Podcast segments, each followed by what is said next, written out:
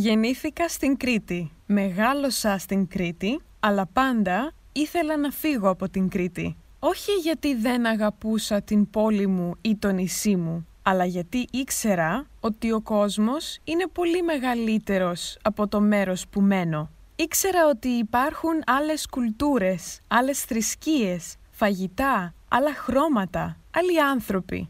Αν κοιτάξεις την Κρήτη μου στο χάρτη, θα δεις ότι είναι πολύ πολύ μικρή, ενώ ο υπόλοιπος πλανήτης είναι πολύ πολύ μεγάλος και εγώ ήθελα να τον γνωρίσω όλο.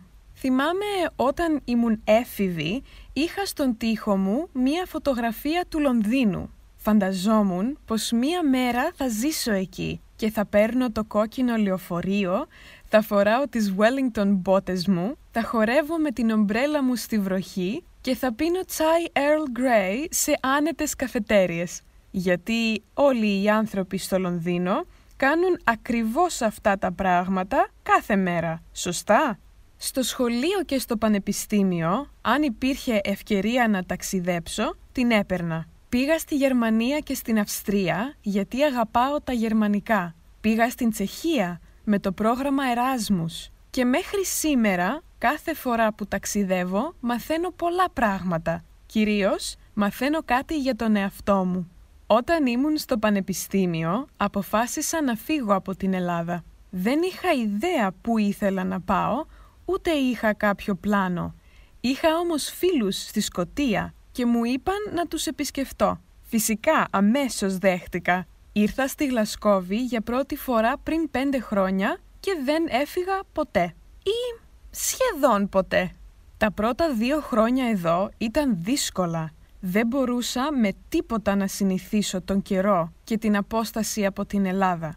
Συχνά ένιωθα μοναξιά γιατί ήμουν μακριά από την οικογένειά μου και όσα είχα συνηθίσει. Αυτό που αγάπησα αμέσως όμως ήταν οι άνθρωποι. Είναι ζεστοί, είναι φιλόξενοι, σε αποδέχονται αμέσως.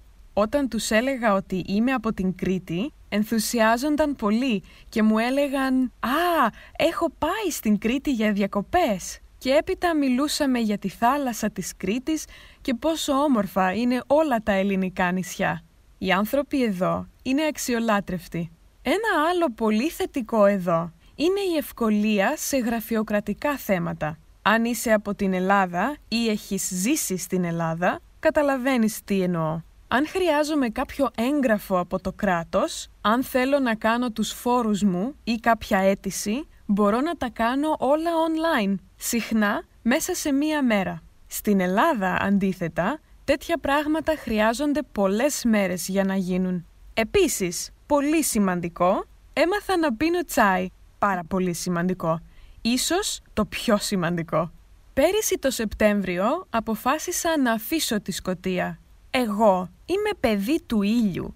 Ήθελα να πάω κάπου με περισσότερο φως και θάλασσα. Κάπου που δεν κάνει τόσο κρύο συνέχεια, που οι άνθρωποι είναι περισσότερο εξωστρεφείς και κάπου που μπορώ να τρώω περισσότερα φρέσκα φρούτα και λαχανικά. Κάπου σαν την Ελλάδα, αλλά όχι την Ελλάδα. Κάπου σαν την Ισπανία και συγκεκριμένα τη Βαλένσια. Ήθελα να περάσω το χειμώνα εκεί και την άνοιξη να πάω στη Ρωσία, στη Μογγολία, στην Ινδία, να δω τον κόσμο έξω από την Ευρώπη. Στην Ισπανία έμεινα ακριβώς τέσσερις εβδομάδες και από αυτές τις τέσσερις εβδομάδες, μία εβδομάδα ήμουν πάλι στη Σκοτία. Οι παλιές αγάπες δύσκολα ξεχνιούνται. Μετά την Ισπανία πέρασα τρεις μήνες στην Ελλάδα με την οικογένειά μου. Τον Ιανουάριο ξαναγύρισα στη Σκοτία και τώρα είμαι πάρα πολύ χαρούμενη εδώ. Το αστείο είναι ότι το μέρος δεν άλλαξε καθόλου. Εγώ άλλαξα, όπως άλλαξαν και οι προσδοκίες μου. Πάντα νόμιζα πως μόνο η Ελλάδα είναι ένα χάος με προβλήματα. Αλλά τελικά έμαθα πως όλες οι χώρες είναι έτσι. Γιατί οι χώρες είναι όπως οι άνθρωποι. Πρέπει να βρεις τη χώρα με τα προβλήματα που είσαι έτοιμος να ανεχτείς και να αποδεχτείς. Και τώρα που μένω στη Σκοτία, εκτιμώ περισσότερο την Ελλάδα. Φυσικά ταξιδεύω κάθε καλοκαίρι στην Κρήτη και έπειτα επιστρέφω στη Γλασκόβη, γιατί μου λείπει. Μου αρέσει που είμαι εδώ. Πλέον δεν με πειράζει η βροχή ή ότι τα λαχανικά είναι άγευστα και ότι το χειμώνα ο αέρας είναι τόσο κρύος που κάνει το πρόσωπό μου να πονάει και πρέπει να τυλίγω το κασκόλ γύρω από το κεφάλι μου σαν μπάμπουσκα για να μην κρυώνω. Σε πολλά πράγματα νιώθω περισσότερο Σκοτσέζα παρά Ελληνίδα, αλλά ίσως τελικά να είμαι και τα δύο.